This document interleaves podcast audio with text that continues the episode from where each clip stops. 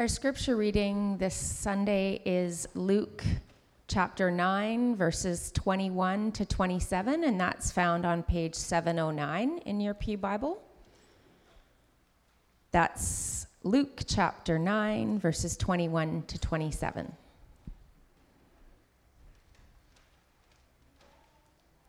Jesus strictly warned them not to tell this to anyone. And he said, The Son of Man must suffer many things and be rejected by the elders, the chief priests, and the teachers of the law, and he must be killed and on the third day be raised to life. Then he said to them all, Whoever wants to be my disciple must deny themselves and take up their cross daily and follow me. For whoever wants to save their life will lose it, but whoever loses their life for me will save it. What good is it for you to gain the whole world and yet lose or forfeit your very self? If any of you are ashamed of me and my words, the Son of Man will be ashamed of you when he comes in his glory, and in the glory of the Father and of the holy angels. Truly I tell you, some who are standing here will not taste death before they see the kingdom of God. This is the word of the Lord.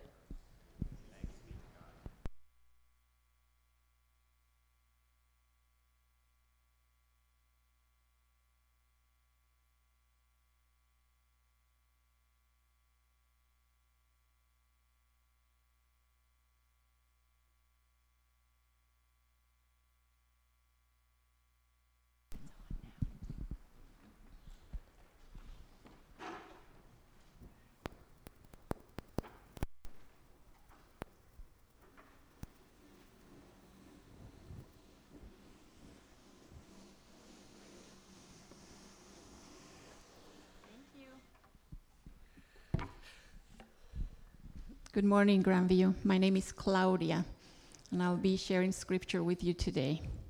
Thank you, Farsan.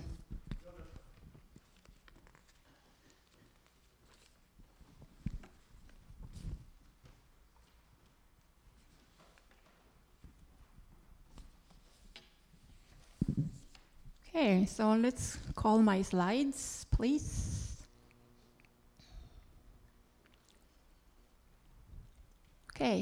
So today's um, title is Is It Going to Hurt? And um, I don't know how do you relate to pain, but uh, for those who are familiar with the Enneagram, I'm an Enneagram 7. And according to that, I run away from pain at all cost possible. And just recently had my fourth shot. I work with seniors, so as I was approaching that little booth, I was like, is it going to hurt? So I, I don't know how you relate to, to pain, but um, I often try to, to avoid it. And thank goodness we are in the Western world where we have lots of knowledge on pain management. We have lots of meds um, to manage pain. I don't know how many of you take those, um, but I do if I can. Okay, so let's go to the next slide. Today was asked to preach on discipleship, and discipleship is a very close subject to my heart. So um, I'm just curious to find out um, when you, based on your experience or understanding, what word or words come to mind when you hear discipleship? You can just tell them out loud. What word or words come to mind when you hear discipleship? Love, Love okay. What is that? Follow, okay? Steadfast. Other words? Rules. Okay. Rules. Huh? Obedience. Okay. Learning. Which one? Discipline. Right. Apprenticeship. Trust, okay. mentorship. Okay, lots of words. It is a very rich concept, discipleship. Okay, so today we are continuing on this series of that person has been with Jesus. So what I want to present is that one way to know a person has been with Jesus is the way they deal with pain and the day they deal with power. Pain and power uh, as important parts of our discipleship. So let's go to the next slide. So I'm going to introduce you to um, my experience of discipleship and then later on my understanding so you can understand how I'm entering the passage that we are going to s- study today. So, um, my initial approach to discipleship had a little bit of a continuum. So, there was this evangelism, an evangelist that would come and speak to somebody who's not a follower of Jesus about Jesus. And then there will be some kind of a revelation, that lightening. Rather, the person understands something about God. In the words of Dr. Francis Collins, who is um, who wrote the book Science: The Language of God, he describes that sense of conversion or, or revelation as understanding that he is accountable to other than himself. So I, I like that description of Dr. Collins of his conversion, realizing that he's accountable to other than himself. And then a, a discipleship process, process would start. Meaning, there will be a little bit of a cycle of believing. So, you, you believe something about Jesus, you agree to about some concepts on Jesus, and then you become a better person. And then, once you have um, done some actions to show that you are serious about Jesus, then you belong to a church, a small group. So that was my former understanding of discipleship. And there was this sense of a wall that somebody had to go over. And that wall could be either an expectation of an intellectual agreement. You have to believe that Jesus is the only way to salvation. And for some people, that's a very tall wall to climb. And there were people who were in and people who were outside that wall. And then the discipleship process would be a lot about a knowledge transfer, either through teaching scripture or teaching you the disciplines. So it was a lot very head based, very knowledge based. After some years of learning myself, I've moved more towards this side of how I'm approaching discipleship. And it is more a cycle of where the evangel the where, where the gospel, and that's the evangelist at the top, I think, we receive the gospel constantly. And constantly we are met with God's revelation, a deeper revelation, a new revelation. And then we are discipled by that. And we continue in this cycle.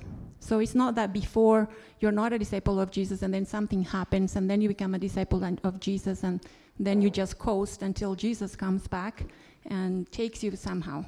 So it's, it's more to me a cycle, where it's a cycle of continual exposure to the gospel in a way that creates a deeper revelation of Christ in our lives, and then that moves us to following Christ, this discipleship. So it's this cycle. So it's more around the Celtic way of evangelism that talks about belonging first. So we welcome people first into our family, whether this is this church, a home group, your circle of friends, your own family. You welcome first people. Then once they receive that welcome, that generous welcome that we talk about here at Grandview, then, then often people believe, I can see now that Jesus truly is love rather than a judge because you have welcomed me. So then people believe and then they become, they grow. So this is more the way that I see discipleship now. We're all together in this boat. Sometimes we got off the boat and we drown, and then Jesus brings us back to the boat. And then we have this deeper revelation of Christ, and then we continue following him. So this is this is now my understanding more on your right of the process of discipleship. Can we go to the next slide? Thank you. And then this is, uh, this is the way I try to keep my discipleship intentional. So it has the three loves. The upward, some of you might be very familiar if you've attended some kind of Bible school. This is old news for you, but for some of you haven't. So it's these three loves that Jesus lived by the upward love, the love towards God, then the love into community, and then the love out in the world. So, the upward love of Jesus, we understand that he was deeply connected with the Father. On that picture on the top right, which is Andrei Rublev's presentation of the Holy Trinity, we understand that Jesus was deeply connected to the Father, and he was part of this community of love Father, Son, and Holy Spirit. So, this deep connection with God. And then he entered into community, he invested his life with those who God had given him as his spiritual family. So that's the life in community. And then he loved the world. He entered into the world, into the pain of the world. And that's why the cross is so central as this organizing factor, as that backbone of our discipleship. The cross is at the center, it organizes everything in our discipleship. And that's not an easy thing to come, to, come to accept. And then um, I, those of you who are familiar with Lectio 365, which is an application on your phone that you listen to daily, um, they've suggested to this organization of these uh, practices of discipleship. Some of you have mentioned disciplines. So um, to, to cultivate our relationship with God would be the practices of prayer and creativity. And Jake has spoken about prayer beautifully. And then to cultivate and keep our intentionality of our investment in community would be the practice of hospitality and justice. And the reason I present this is because it helps me to continue to be intentional about my discipleship. For example, this side of the, the in part of my community now has been affected by COVID. Before COVID, I used to host a Bible study, a home group, and that's that was the, my community. So if you were to ask me who's your community at Grandview, I would say I would say my home group because I see them beyond Sundays and I see them beyond Wednesdays as well. But because I got a full-time job uh, connected to COVID, I didn't have the, mar- the margin to continue to host this Bible study. So now I'm working, I have to be working on this community. So I'm, I'm still figuring out how do I continue to be in my discipleship in investing in community.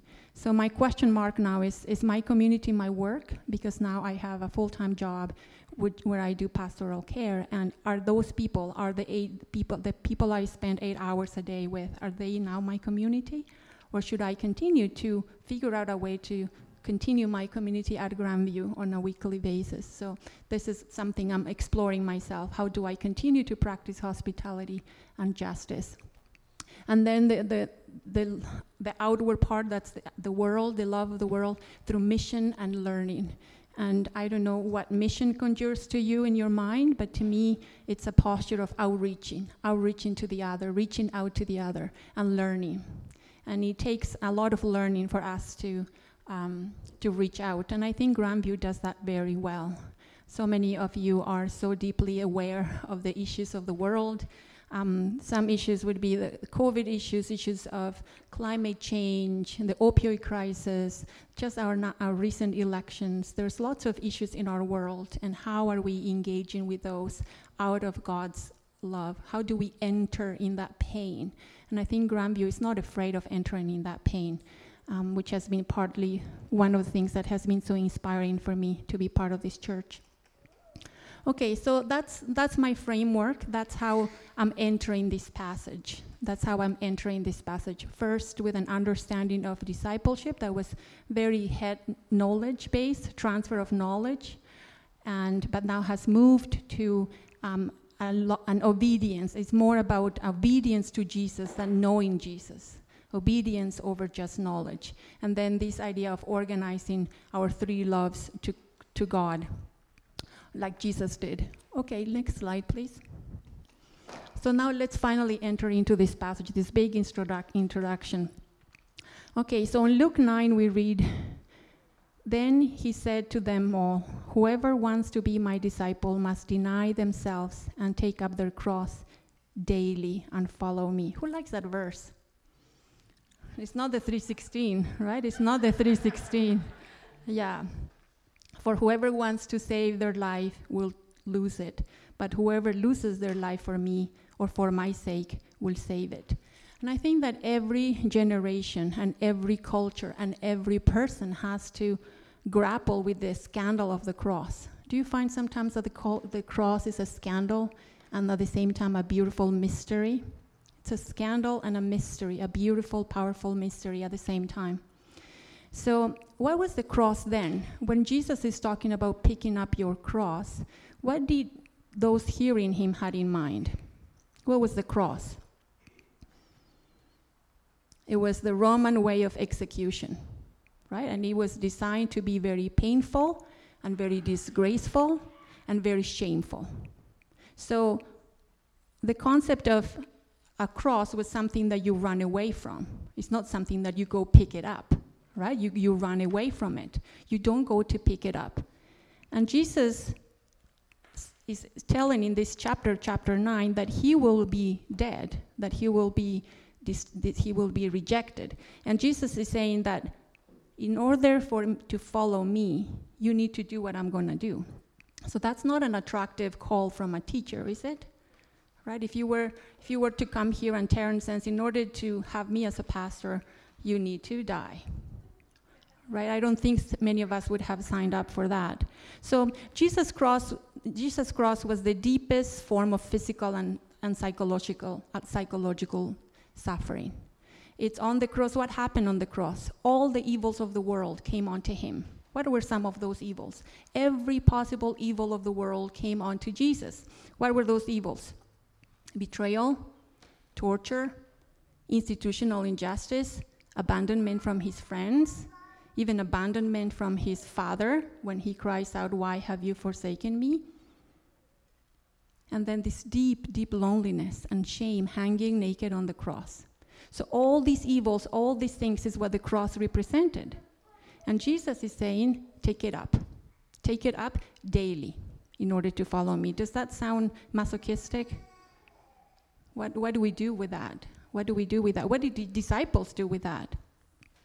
Right, let's think of how the disciples approach this. And why do you think Jesus had to say this? In Luke 9, we see that the apostles are sent in 12. They're, they're sent to do some mission, to do some healing, and they come with lots of miracles. And then Jesus feeds the, 12, the, the 5,000. And then what else happens? And then Peter declares that he's the Messiah. So if they were in, in municipal elections, what do you think would be the expectations of a candidate like Jesus? He's getting in. I mean, he's totally getting in. So this means he's saying to be the Messiah. So obviously we're going to get some good government position, right? So then what Jesus is saying, no, no, no, no. You're not being promised a scepter of throne of a throne. The way I'm going to do this is through a cross, by the way. Right? So it's I think Jesus is clarifying the expectations of these people who were following him and he was so powerful in every possible way. So Jesus is saying, no, no, wait. This is not, you're not inheriting a scepter. Is that how you say it in English? Do you understand the word? I'm ESL, so I'm going to pull out that card every time I can. so I'm not promising you a scepter, I'm promising you a cross, right? So um, that's the, the picture there. It's Jesus being lifted up. What's the other picture you see there? Do you recognize that Old Testament reference? Who knows? Who's an Old Testament expert? Curtis, what do you see?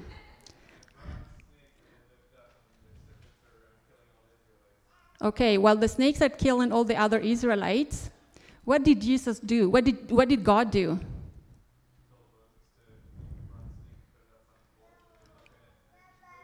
Right. So the very thing that would scare them and hurt them was the thing that would heal them. How's that?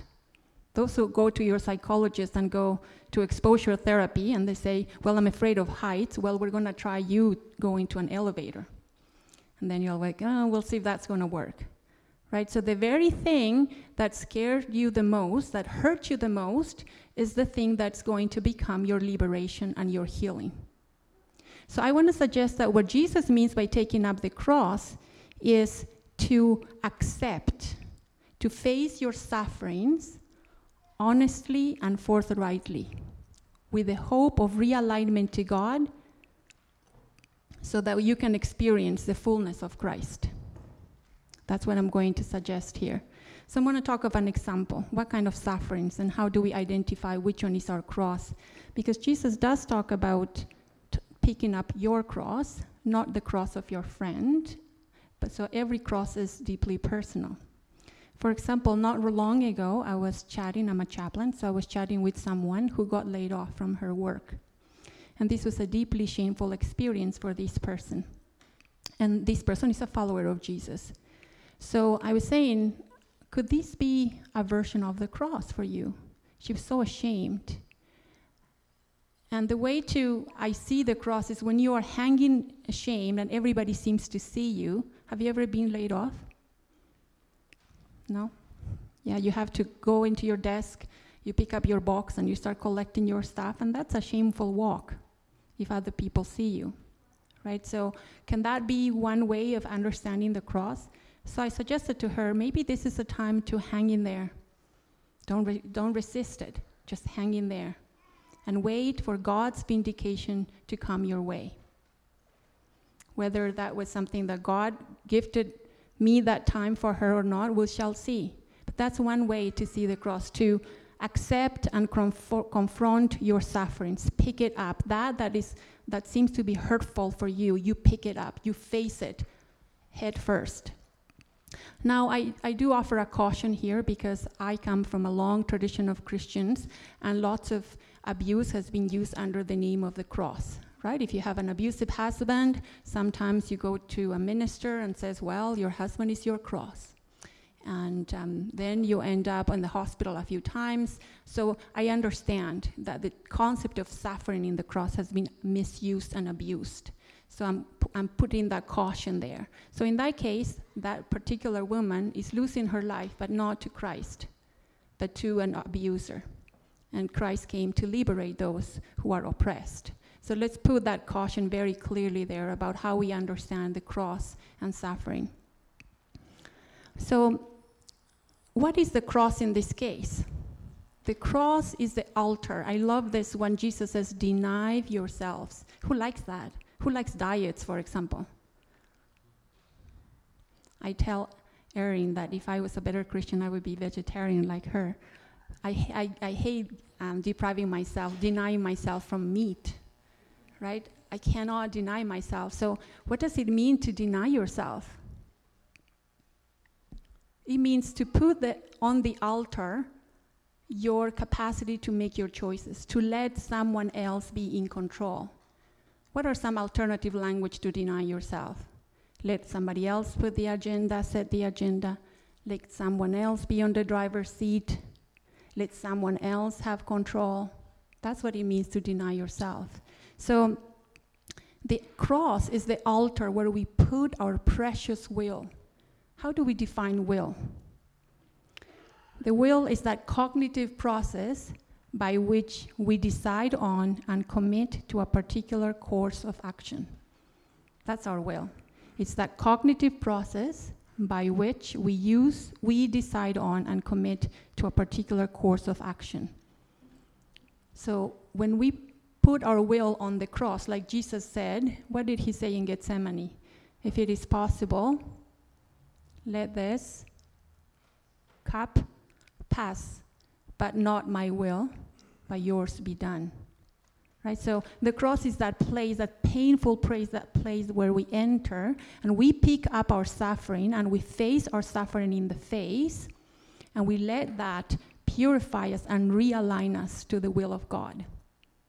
So Jesus is saying, if I, as a teacher, have to do this and I'm completely innocent, what do you expect about you?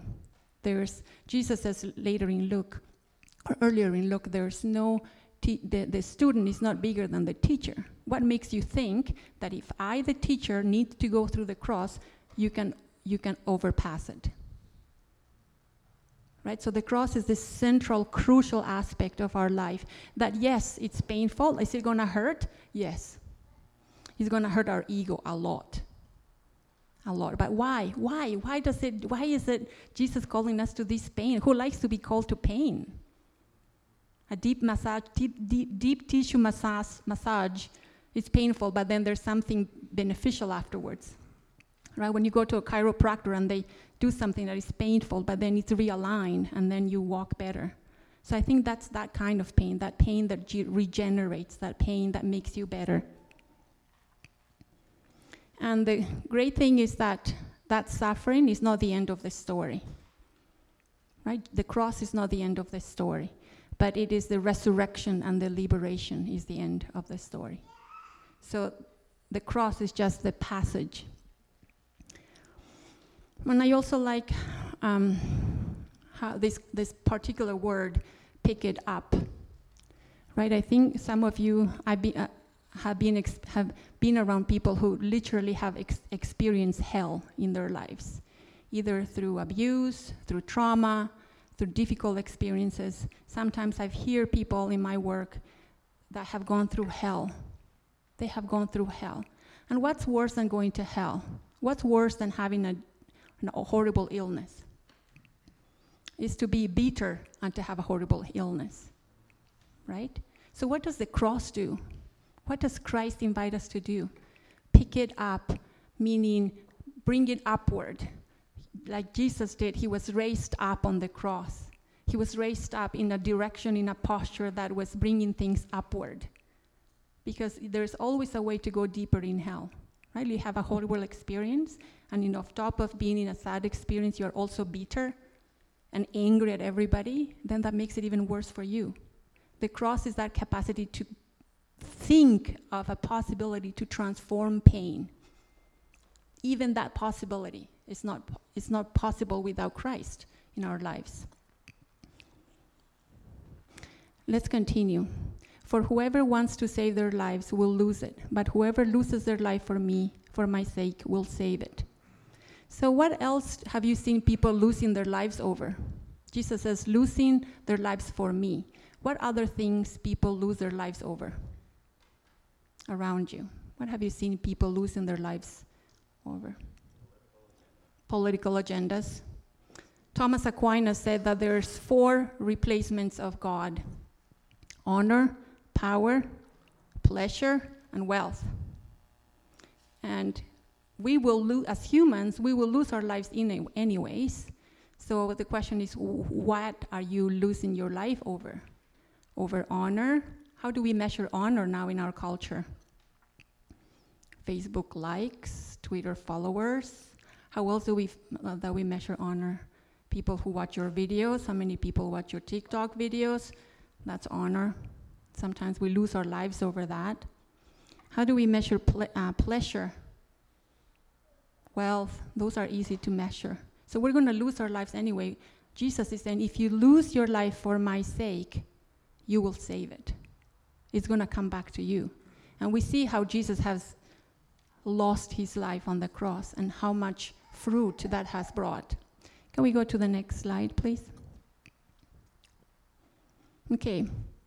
I love shoes, so I have to put a shoe slide on all my presentations. Okay. So, what good is it for someone to gain the whole world and yet lose or forfeit their very lives, their very self? Whoever is ashamed of me and my words, the Son of Man will be ashamed of them he, when he comes in his glory and in the glory of the Father and of the holy angels. So, what, what do you think people had in mind? Who do you think people had in mind when Jesus says, if you gain the whole world? Who do you think they had in mind? I don't know. Who do you think you would have in mind? I, I would have Justin Bieber in mind. Who else? Who else do you feel has gained the world in your mind, or in your circles? Hmm?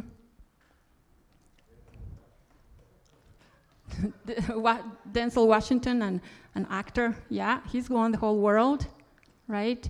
So in Jesus' time, Caesar Augustus was the one who had one of the many who had won the whole world, right? He had just compare those shoes. What do they do, what do they convey to you? Jesus versus Caesar Augustus. Right? Their sense of power and supremacy. Right? Caesar Augustus. Endless range of movement. Pleasure, any pleasure. You bring it at snap of his fingers, any pleasure. I want to go vacation over here. Over there, you go to vacation. How about our Messiah? What was his range of action? How long did he fa- how long did he travel? Did he move far? What was his range? Not very much. Right? So Jesus is saying, what good is it for someone to gain the whole world? So maybe the disciples had this thing of, about Jesus. He's going to gain the whole world. He's going to be bigger than Caesar Augustus. And all of us, what's going to be about us? Then we're going to be secretaries of such and a secretary of this other one. Judas is going to be the secretary of finances. This is it, right? But Jesus is saying, What good is it for someone to gain the whole world and yet lose or forfeit their very self? How do you see that? I see that in teenagers. I have a teenage da- um, niece, and I'm always trying to remind her don't lose yourself trying to belong to this, this group of girls. Sometimes I see teenagers bending backwards to please and to belong, and that's a fair longing of us, right? We want to belong. That's how God made us. God made us with this longing for community. So whether you are two years old or you're 16 or you're 92, you still want to belong, right? But don't lose your life over that. Don't lose your life over that.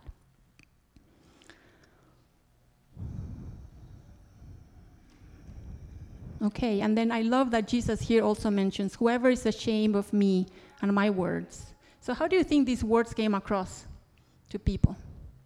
Right, he says, or Augustus is about power and wealth and honor and free range of everything. How did Jesus' words come across? Not very attractive, right? So some disciples would say, Yeah, we're called to the cross. That's our teacher's thing. Right? And, and here we are too. How, who has issues when, when people say, Do you really believe that Jesus is the only way to heaven? How about those people who've never heard about Jesus? Do you really believe that? So you're trying to say, Yeah, well, right? So we, we have reasons to sometimes be ashamed of what Jesus is calling us, or what he's talking about, of who he's saying he is. But then Jesus talks about glory. So, in other words, Jesus is saying, the cross and the suffering that I'm asking you to pick up is not the end of the story. It's just one part of the story. And those who have, just ask people who are persecuted in the persecuted church, right? I remember this, this um, volunteer of mine, he was a Filipino guy, and he became a follower of Jesus in Saudi Arabia. He went to work there, he was not a follower of Jesus, and in Saudi Arabia, he became one. And then he was persecuted and he was being lashed, right? And he says, Claudia, when I was being beaten up on the 41st lash, I experienced such deep pain, but also such profound joy of being worthy of being with Jesus in his sufferings. So, this calling of Jesus has a lot of pain, but it also has a deep sense of meaning because there's something else beyond the pain. And that's what the cross allows us to imagine the possibility that you can transform pain. Because, as someone said, pain that is not transformed is transferred. Pain that is not transformed, it's transferred. So what is Jesus is inviting you is inviting you to pick up your cross. That that scares you, that threatens you, that you want to run away from, pick it up. Face it. And in an upward direction with some sense of ethical orientation. In your own strength? Probably not. Right? That's why we have Christ who went ahead of us so he can walk with us in this.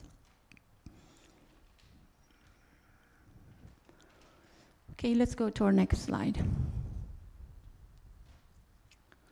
Okay, we're going to spend a minute of silence.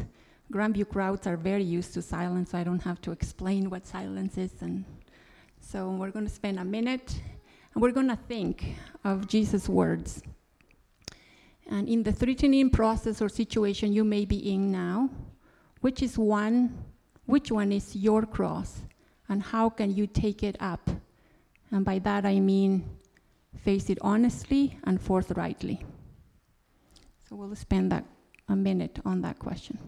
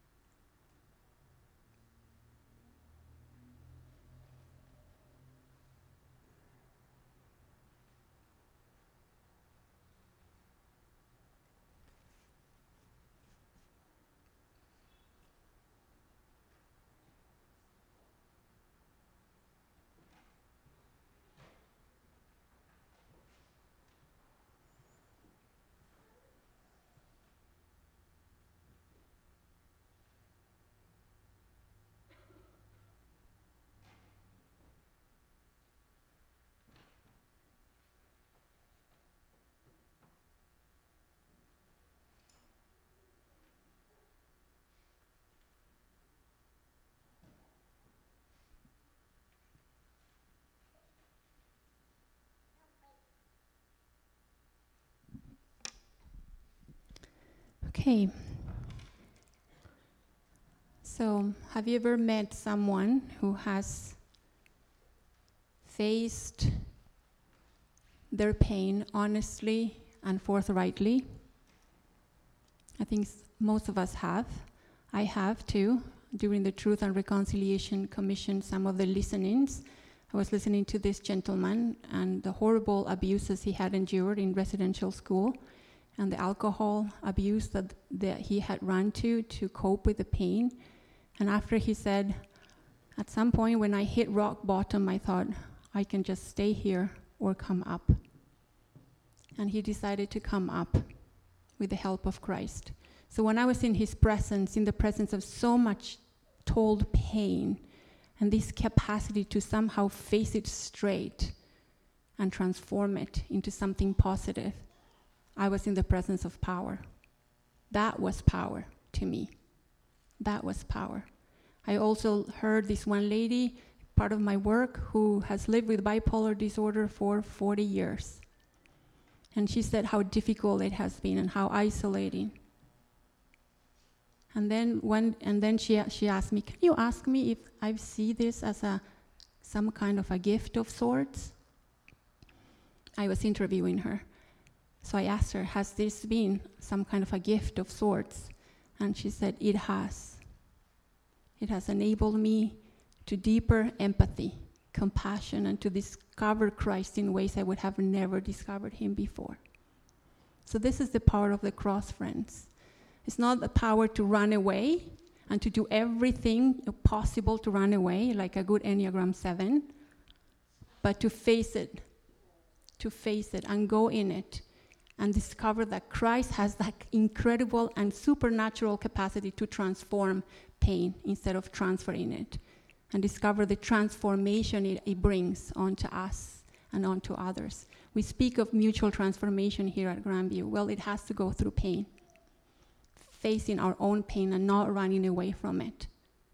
With the hope of resurrection, with the hope of God's vindication, not my own vindication. There may be times when I'll need to hang on the cross naked unexposed. But I don't get off. I could, but I, I don't have to. I can wait for Christ to come and vindicate vindicate me. Let's bow down our heads in prayer. Heavenly Father, thank you for this incredible and powerful mystery of the cross that we still need to take every day to understand it. Holy Spirit, guide us, show us which one is our cross, and give us the strength and the courage to pick it up and to walk with you and behind you, Jesus.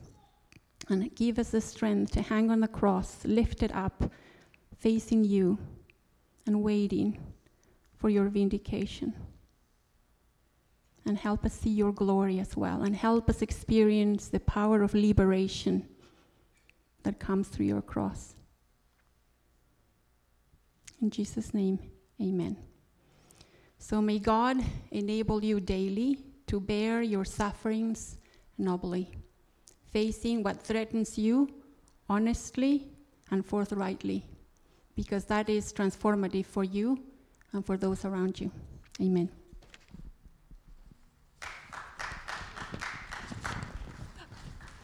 Wasn't expecting that.